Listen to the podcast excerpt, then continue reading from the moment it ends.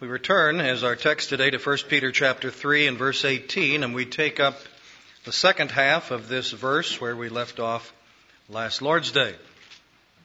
Continuing with this great gospel text that tells us why Jesus suffered and died. The grand purpose for the suffering death of Jesus. Last Sunday we took up three aspects of this verse in God's Word, and today we take up three additional aspects. 1 Peter 3:18 says, "For Christ also suffered once for sins, the just for the unjust, that he might bring us to God, being put to death in the flesh, but made alive by the Spirit." The three aspects that we're going to look at today is number 1, the penalty that was satisfied, number 2, the accomplishment that was certified, and number 3, the reconciliation that was accomplished. The penalty that was satisfied is indicated by two words or phrases in this text. First of all, the word suffered, and secondly, the word put to death. We are told, first of all, that Christ suffered, and then we are told that Christ was put to death. Now, you probably need to know that some Bibles say Christ died for sins rather than Christ suffered for sins.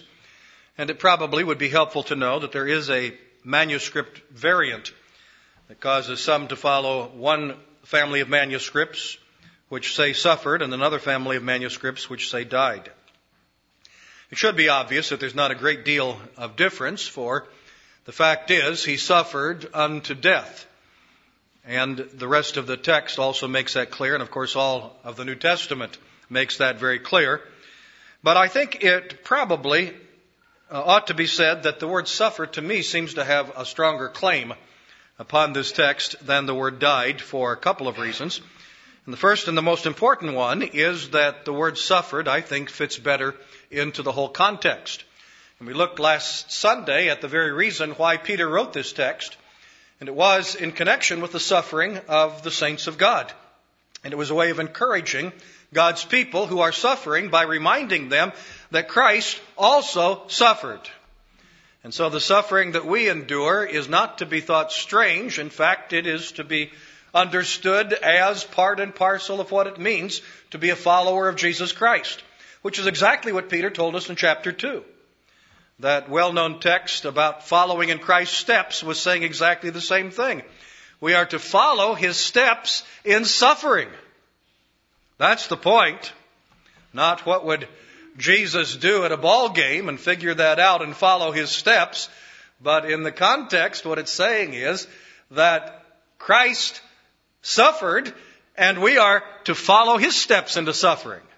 And now that's what Peter is telling us again in chapter 3 and verse 18. And so for that reason, first of all, I think the word suffered has the stronger claim for the proper translation, actually for the proper wording of the text in the original.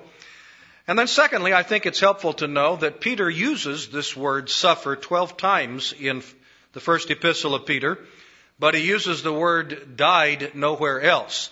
That's not conclusive by any means, but again, it points, I think, to the fact that Peter is emphasizing suffering and undoubtedly did so again in our text for today, which tells us that Christ suffered. And the word suffered, of course, a broader word than death because it includes death. He suffered unto death. Like Paul says in Philippians chapter 2, he became obedient unto death. He became obedient in all things, even up to and including death, the death of the cross. And likewise, he suffered many things, even including, up to and including the suffering of the crucifixion with its excruciating pain and suffering. So number one, Christ suffered, but number two, Christ was put to death where Christ also suffered once for sins, the just for the unjust, that he might bring us to God, being put to death. Being put to death. And what does that mean? That means that he died. What does that mean? That means that he suffered everything that death means in reference to mankind. Whatever death means for us, that's what it meant for him. Because that's what he was doing. He took upon him flesh. He took upon him humanity so that he could enter into our suffering, enter into our death, bear the penalty for our sins. And so whatever death means for me and for you, then that's what it meant for him. And why? Well, because the wages of sin is death, and he was vicariously taking sin upon himself in the place of those who trust in him. Why did he die? Because the soul that sinneth, it shall die. This is the penalty for our sins. And so he took that upon himself. And it is a severe penalty. Death is a severe penalty. In fact, all the aspects of death, because of course physical death is not the end of it. But it is a severe penalty. And that is to teach us of the magnitude of our offense against God. The severity of the penalty for our sins should show us, number one, the greatness of the one that we have sinned against, and number two, the seriousness of our sins, the greatness of our offenses against God. The penalty is great because our sin has been against the greatest being in all the universe. The penalty is great because our sin is against the one who brought us into being, who gave us life, and who sustains our lives. The penalty is great because of the greatness of the God that we have offended. The penalty is great because of the seriousness of the sin that we have committed.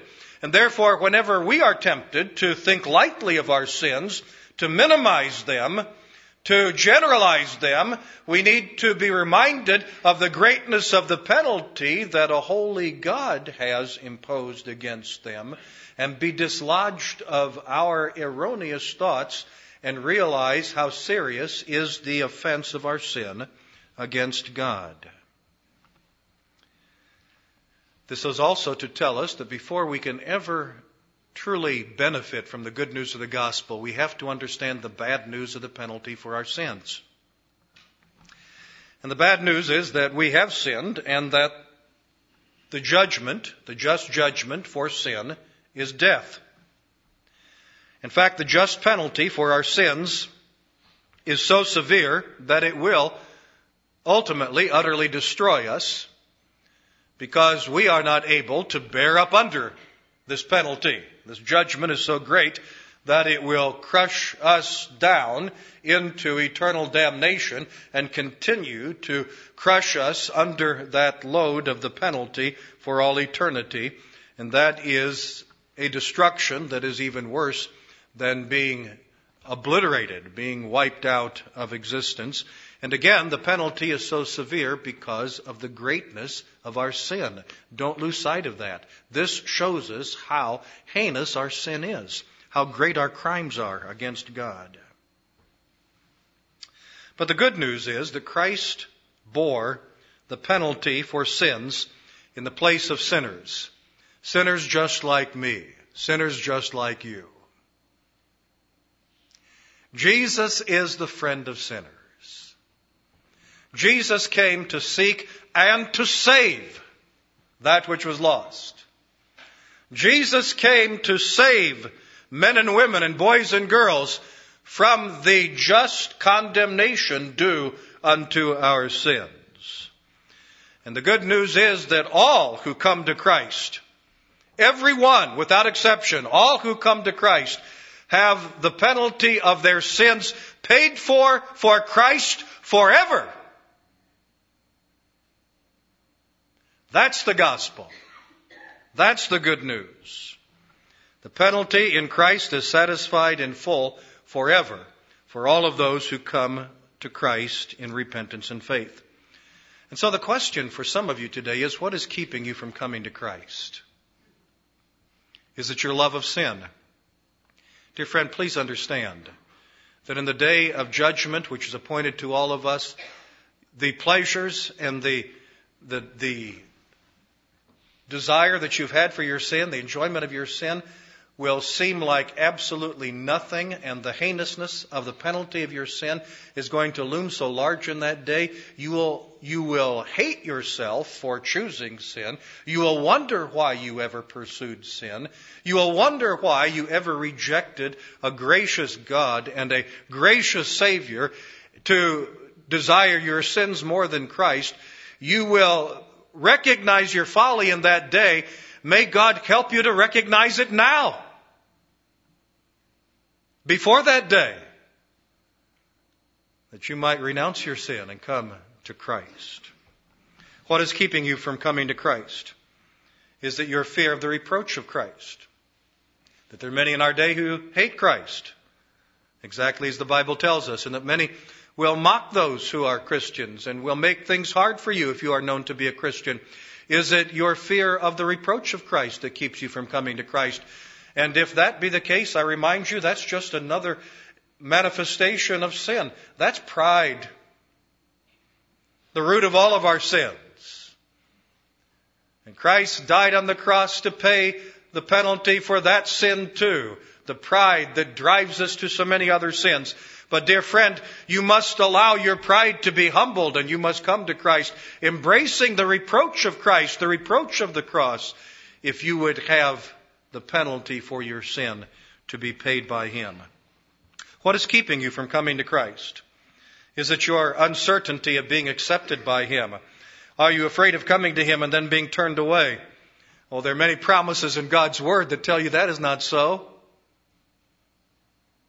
Jesus said, Him that cometh to me I will in no wise cast out. Him that cometh to me I will in no wise cast out. Do not fear rejection by Him. He is the one person in all the world that you can be absolutely certain that if you come to Him, He will not reject you. Don't allow that to keep you away. Are you failing to come to Christ because of your inability to believe in Him? If that is what you are feeling, I tell you in the first place that you are correct in your assessment. In yourself, you do not have that ability. But I will tell you again that all the need that He requires, or all the, all the fitness He requires, is to feel your need of Him. If you feel your need of a Savior, then go to Him. He will give you the faith to believe. Of course, you don't have the ability to believe in yourself. But if you feel the weight of your sin, if you feel your desperation, if you feel your need of a Savior, if you feel that your sins are dooming you to utter destruction, if you feel the, the, the, chains of your sin, the bondage of your sin, and you would be free from the burden of your sin, then go to Christ and He will give you everything you need to stand in God's presence in that great day and to hear the word justified. Justified. Your sins are paid for. There is no condemnation to all who are in Christ Jesus. Let nothing keep you from coming to Christ. But as we move from the penalty that was satisfied, we come to the accomplishment that was certified. For we read, Christ also suffered once for sins. It emphasized that word once. Once for sins, the just for the unjust, that he might bring us to God, being put to death in the flesh, but made alive by the Spirit. And so, again, in reference to this thought, there are two words or phrases in our text that talk about the accomplishment that was certified.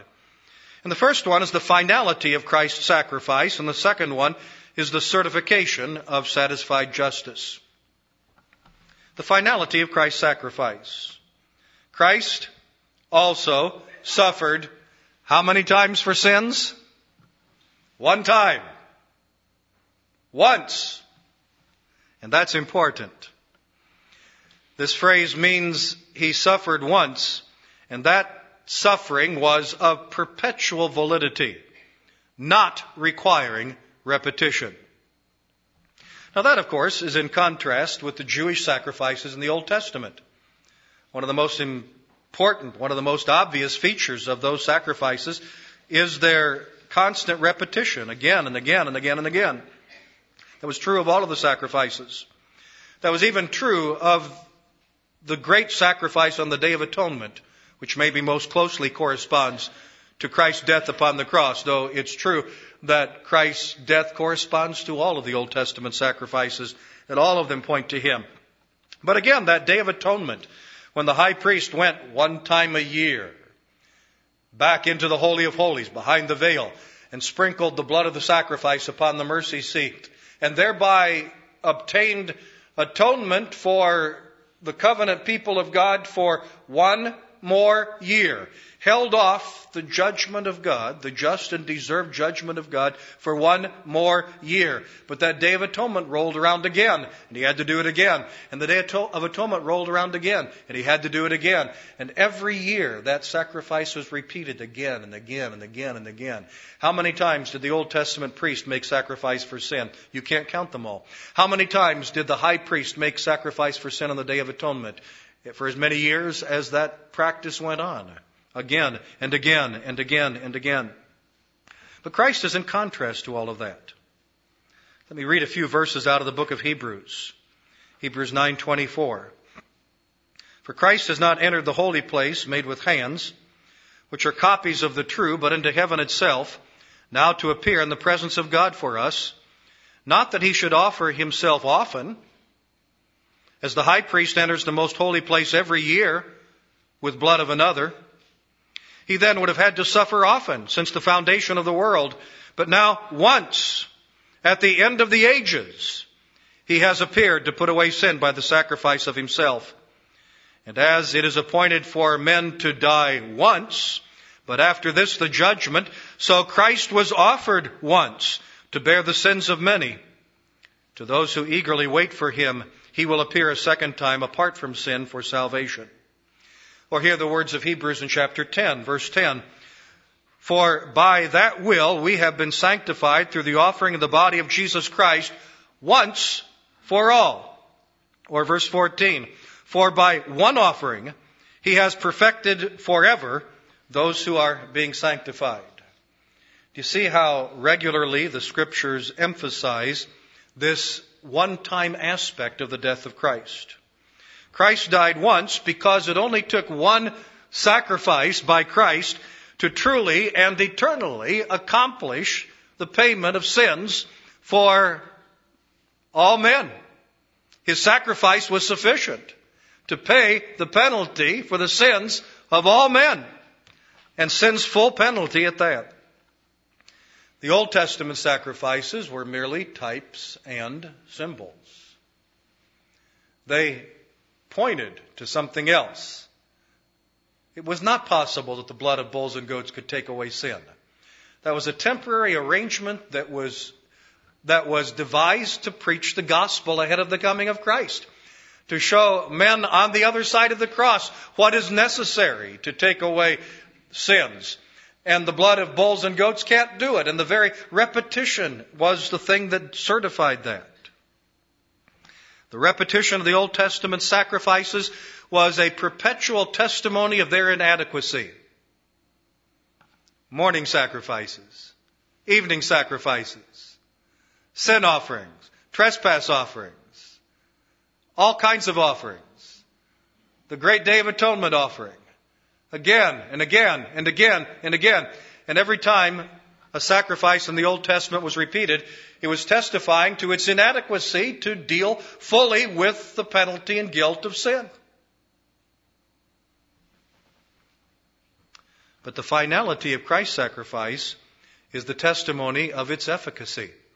The fact that when God was dealing with sin in the person of His Son, Jesus Christ, He died upon the cross once is testimony to the fact that one death by Christ on the cross is fully sufficient to deal with the penalty of sin in all of its penalty forever. And that's what Christ was saying when on the cross he cried, It is finished.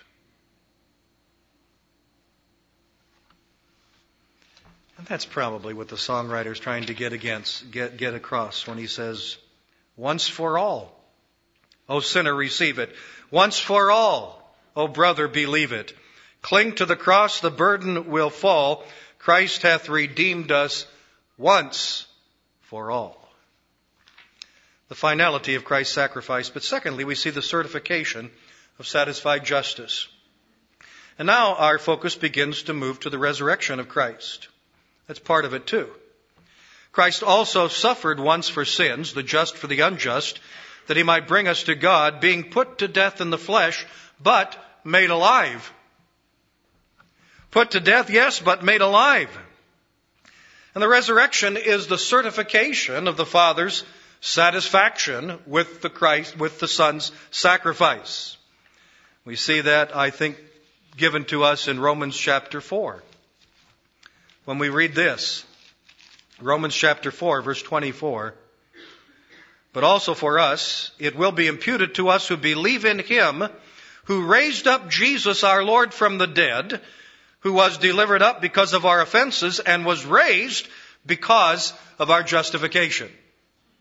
We believe in God the Father who imputed our sins to Christ and Christ died to pay, pay, the penalty for them, but he was raised again by the Father for our justification. His resurrection from the dead was the certification that his death had paid the full penalty. And he now is, as it were, stamping the receipt, paid in full. The resurrection from the dead demonstrates that the Father received the Son's sacrifice and that he considered it payment in full. It's interesting that the Bible in various places attributes the resurrection of Christ to the Father, to the Son, to the Holy Spirit. The triune Godhead was all involved in the resurrection of Christ. Really nothing strange about that. But we are also reminded, therefore, that the resurrection of Christ is an integral part of the gospel, just as his death is. We said to you last Sunday that an understanding of man's sin is an integral part of the gospel, and we cannot minimize that. We cannot lightly gloss that over, or we have not truly preached the gospel. And likewise, the resurrection of Jesus Christ from the dead is an integral part of the gospel. When Paul was giving just the very barest summary of the gospel, in 1 Corinthians 15, 3 and 4, he said, For I delivered to you first of all that which I also received that Christ died for our sins according to the scriptures, and that he was buried, and that he rose again the third day according to the scriptures. There's the gospel in its barest bones the death, burial, and resurrection of Christ for our sins. And you can preach the whole gospel when you put those things together. There it is. And the resurrection is an important part of the gospel. Now we need to understand something of the nature of this resurrection. Christ was resurrected to die no more, which makes his resurrection unique up until this point in history. It is unlike all other resurrections. We do read about some others in the Bible who were raised back to life after they died. Some in the Old Testament, some in the New. Lazarus is an example in the New Testament. But you see, the fact of the matter is, Lazarus had to die again. He was given life to live a few more years upon the earth.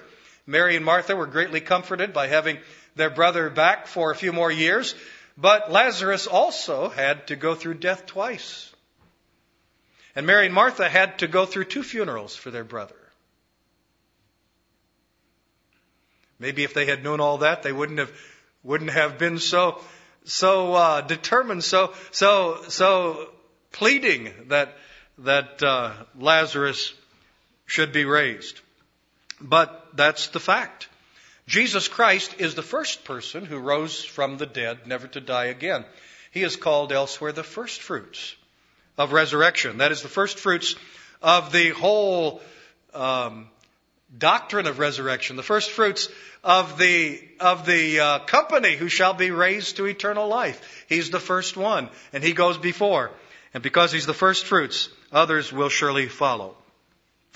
Jesus Christ is resurrected to eternal, glorified life, unlike Lazarus or unlike any of the others who were raised to earthly life, to live a few more years upon the earth, and then to die again. But Jesus Christ, when he was raised, he was raised not to return to the life that he had before the cross, but rather to his eternal glorified life. After he was resurrected, he ascended back to heaven in the body that was raised from the dead. Now, Paul tells us plainly in 1 Corinthians 15, if we had read on, that flesh and blood cannot inherit the kingdom of God, neither doth corruption inherit incorruption. These bodies that we have can't go to heaven. They have to be changed. Christ was changed. He came out of the tomb with a glorified body. He came out of, tomb, out of the tomb, and listen to this term because it's going to become more important in a moment. He came out of the tomb with a spiritual body. Does that mean that he didn't have substance? That you couldn't touch him? No, you could. And we need to adjust our thinking of what it means to have a spiritual body or to be a spiritual body. We think of things spiritual as being intangible. But that evidently is not true. Christ came out of the tomb with a spiritual body, which means he had a body that was fully capable of entering into all things that pertain to heaven and to the spiritual realm. He was perfectly suited for that. Unlike our earthly bodies, which are totally unsuited for that. And that's the way Christ was resurrected. To die no more. And he was resurrected to eternal glorified life. And he was resurrected to conquer death. In other words, his resurrection did not simply overcome his own individual death. It did that, of course. But his resurrection was far more than that.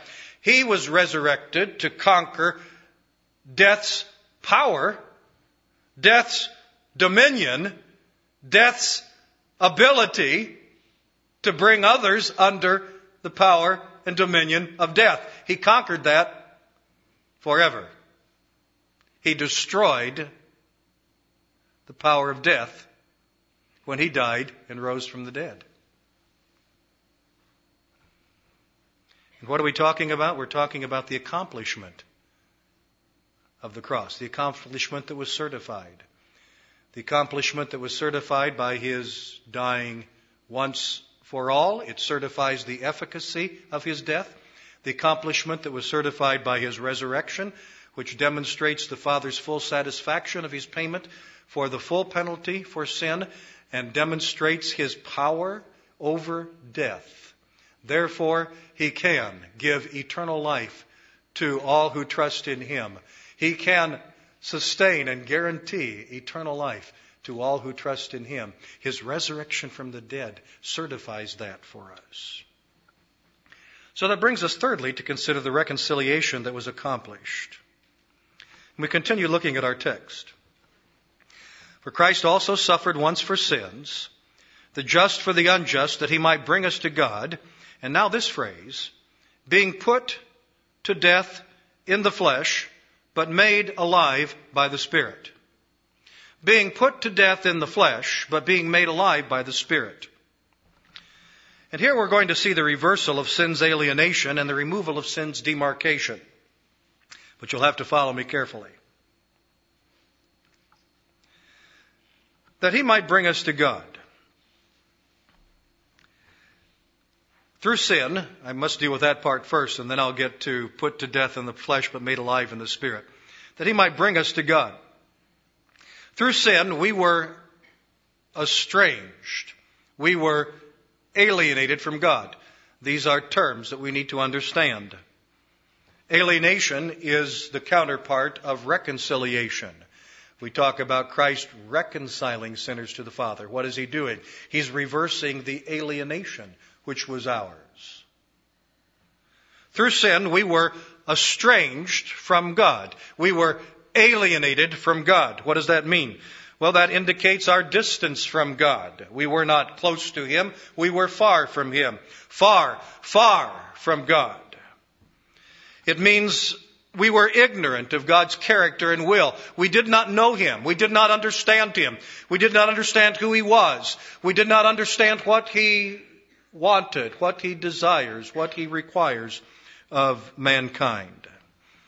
And even worse than that, we were at enmity with him. We were, we were in rebellion against him. We had no favorable relationship with him at all. No fellowship with him at all. We were at war with God. All of that is wrapped up in this idea of alienation. But Christ is dealing with all of that. He did what he did, dying on the cross and rising again, from the dead, that he might bring us to God, that he might overcome this alienation, this estrangement. And through Christ we have been reconciled to God. That, as much as anything, is what is being pictured by the rending of the temple veil when Christ died on the cross. when he died, as we know, that huge veil, which we are told was about a foot thick in the temple, was, was huge. I don't know how they ever managed to get it up into position. It had to take some kind of uh, machinery to do that, some kind of uh, um, pulleys and levers and and uh, some kind of equipment to get that into place. There's no way that that uh, men could do that. But that temple was completely torn from top to bottom. Nobody could have torn it from any direction. No man, no no a team of ele- elephants probably could have done that. But for it to be torn from top to bottom, of course, demonstrates it was done divinely. It was torn from top to bottom, and what it did was expose the way into the Holy of Holies, which up until that time had been carefully guarded. Man couldn't get near to God. Why? Because we are estranged. We are alienated. And this was a picture of that. All of this is preaching the gospel in the Old Testament. This is a picture of that. So how are sinful men going to be brought near to God? Only through the work of Christ on the cross. He's the only one who can do it. And when he died on the cross, that temple was torn from top to bottom. And the way into the presence of God was now made open and accessible to sinners who come through the blood of Jesus Christ. Christ brought us into the favorable presence of God. There's a sense, of course, in which we are never out of the presence of God, for God is omnipresent. I cannot hide from God. But in my enmity, I am not in the favorable presence of God. I am distant from Him. I am cast out from Him. I am in the realm of darkness. I am in the kingdom of, of Satan. I am at enmity. I'm at war with God. But Christ, by his work on the cross, as it were, has reached out now and taken us by the hand out of enemy territory, and he brings us by the hand right into the presence of the thrice holy God where none dare to go unless he has has an advocate like this at his side, one who has bled and died and provided for his presence there. And Jesus Christ takes us right into the presence of the King of Kings, the Lord of Lords, the thrice holy God, and he introduces us to the Father and says, Father, this is Craig Barkman. I died for him. He's now one of yours. And he invites me to have fellowship with God. He brings us to God.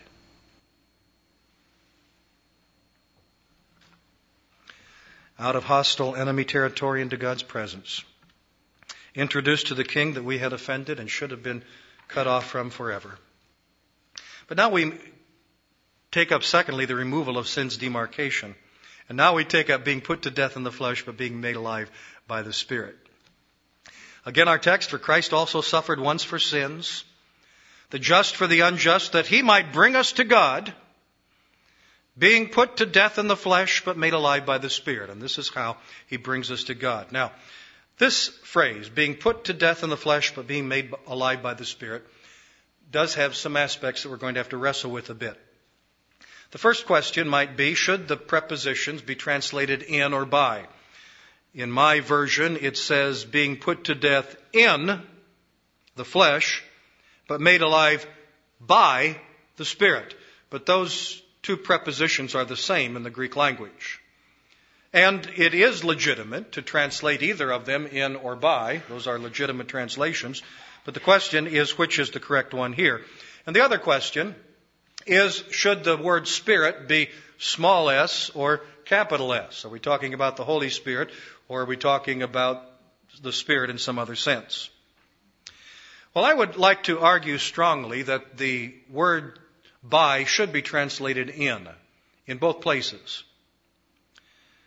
Being put to death in the flesh, but being made alive in the spirit. Now, there are more reasons for that than I have time to explain now, but just take my word for it and study after me, if you will, please. And learn that the Greek parallelism in this phrase is so strong, so obvious in the original Greek, in a far more obvious way than we see it in the English, that it almost demands that whichever way you translate one preposition, you translate the other one the same way. Yes, it's true that if you're just looking at the word by itself, isolated, it can be translated either in or by, but the whole construction means that whichever way you translate one, you should translate the other. Now, with that in mind, you realize that it really doesn't make much sense to say that he was put to death by the flesh, because it's talking about his flesh. You say, well, it means he was put to death by other men, but that's really not what it's saying. It's talking about his flesh. So it makes no sense to say he was put to death by his flesh. So we have to translate both of them the other way in. Put to death in the flesh, made alive in the spirit. Now, when we translate it that way, it does appear that the word spirit is probably small caps. Again, we could make it large, but really it fits better now to make it small. He was put to death in the flesh, but made alive in the spirit. And what this is saying is, he was put to death in the realm of the flesh. He was made alive in the realm of the spirit. What is that all about? Okay, listen to me. I think this is what Peter's saying. Adam's sin caused an unnatural breach between flesh and spirit, between the earthly and the heavenly, between the physical and the spiritual, between the creature and the creator. In God's universe, before sin, everything was a unified whole. There wasn't this demarcation between flesh and spirit, between earthly and heavenly, between physical and spiritual, between creature and creator. Though there always, of course, will be a distance between creature and creator, but not the great demarcation that sin brought. Adam's sin caused that. So what did Christ do? And this now t- touches back again upon that great wonder of the incarnation. What did Christ do? Well, Christ in the incarnation crossed over from the spiritual realm to the fleshly realm. God, of course, is in the realm of the Spirit. Again, He's omnipresent, He's in everything, but in the sin, He's, he's not in the, the realm of sin in the same way. There's an alienation that has taken place here. So Christ crossed over from the spiritual realm to the fleshly realm. He left the spiritual realm and he took upon him human flesh and became a part of the fleshly realm for his 33 years upon the earth. What next? Well, Christ dealt with the power of sin by vicariously taking it unto himself and absorbing its full penalty. Christ dealt with the power of sin, which is, has to do with the fleshly realm where sin exists, where sin dwells, and where sin is under the condemnation of this penalty. That all has to do with the realm of the flesh, not the realm of the spirit. And Christ dealt with the power of sin by vicariously taking it unto himself and absorbing its full penalty. Once he had done that, what did he do? He crossed back over into the realm of the Spirit, leading many sons with him. That's what he did. That's another way of looking at what Christ did. He left the realm of the Spirit, crossed over into the realm of the flesh, dealt with the sin that had caused the realm of the flesh to be alienated from the Father, to cause this curse to come upon physical creation, to cause this estrangement, this alienation, which not only pertains to sinners, but in some way pertains to all the physical creation. He dealt with it fully and completely in the flesh, and then having dealt with it, he rose from the dead, and in his glorified body, he crossed back over into the realm of the Spirit, and he took many sons to glory with him, taking us out of the realm of the flesh and depositing us into the realm of the Spirit. Maybe that's what Paul is saying when he quotes from the Psalms in Ephesians 4 8. Therefore, he says, when he ascended on high, he led captivity captive. Maybe that's what the writer of Hebrews is getting at when he says in Hebrews 2:10, "For it was fitting for him for whom all things, or whom are all things, and by whom are all things, and bringing many sons to glory, to make the captain of their salvation perfect through sufferings. Verse 14, Inasmuch then as the children have partaken of flesh and blood, he himself likewise shared in the same, that through death he might destroy him who had the power of death, that is the devil. You know, this is really exciting when you begin to get a hold of it. Christ's death addressed the effects of the curse. And he reconciled all of creation back to God. That's why Paul says this in Romans 8:19. For the earnest expectation of the creation eagerly awaits for the revealing of the sons of God. Verse 40 or 22, for we know that the whole creation groans and labors with birth pangs together until now. What do you mean until now, Paul? Isn't it still going on? Well, the power has already been broken until now. Christ died on the cross and he took care of it. Now he'll come back the second time to claim it, but he's already taken care of it. And please understand that Christ's resurrection completed the work of redemption upon the cross and certified the triumph. His redemptive victory was not complete until the resurrection. Because by the res- resurrection, Christ passed now back from the realm of the flesh into a new and fuller life. Previously, by, by design and by his voluntary incarnation, he had brought himself into the limits of physical existence for 33 years. But now he moves back into the realm of the spirit, back into the freedom of the spiritual mode of existence, so that even though he is in a body, his body is not confining to him in any way. It's a glorified body, and he has as much freedom as he had before he was incarnated in the Virgin's womb. He, uh, we saw some examples of that in the post resurrection appearances of Christ, coming through a door that was closed or a wall that was closed, and his ability to to uh, travel anywhere in the universe in an instance. He passed back from the realm of the flesh into the realm of the spirit, but he did so in this body that's still it's a human body now glorified. It still it bears the marks of the crucifixion.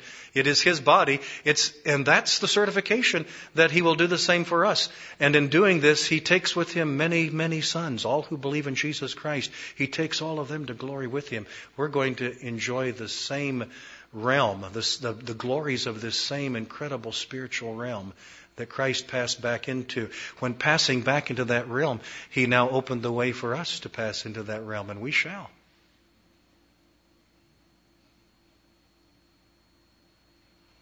O death, where is thy sting?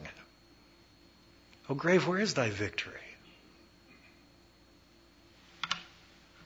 The sting of death is sin, and strength of sin is the law. But thanks be unto God, who giveth us the victory in Christ Jesus. Well, I will read six statements by way of conclusion. I'll try not to comment on them at all, just read them. They all de- deserve elaboration, but this will be my conclusion. In all of this, we have some lessons about the gospel. What are they? Number one, the gospel is bigger and fuller than we at first realize. Number two, the gospel demands study and meditation for enlarged understanding. Number three, to preach the gospel regularly is not simply to repeat the surface concepts again and again, as some do in their attempts to evangelize. But number four, to preach the gospel regularly is to examine different aspects constantly, to consider new angles and facets. When you preach and study the gospel like this, it never becomes boring. Number five, believers need to constantly review the truths of the gospel to grow in their understanding of the gospel and their application of the gospel to their own lives. And number six, the preaching of the gospel is designed by God to meet the deepest needs of both saint and unbeliever. May God apply it to every need today. Shall we pray? O Lord Jesus, how we thank you. How we marvel. How our minds are stretched and our souls are enlarged as we consider more and more of what you have done upon the cross. By your Spirit, O Lord, apply these truths to every heart. Cause your people to understand and rejoice and live in the strength and the power and the glory and the light of such a great gospel. Cause, O Lord, those who are yet outside of Christ to understand their need and to desire Christ more than their sin and to come to Him for cleansing and eternal salvation. We pray in Jesus' name. Amen.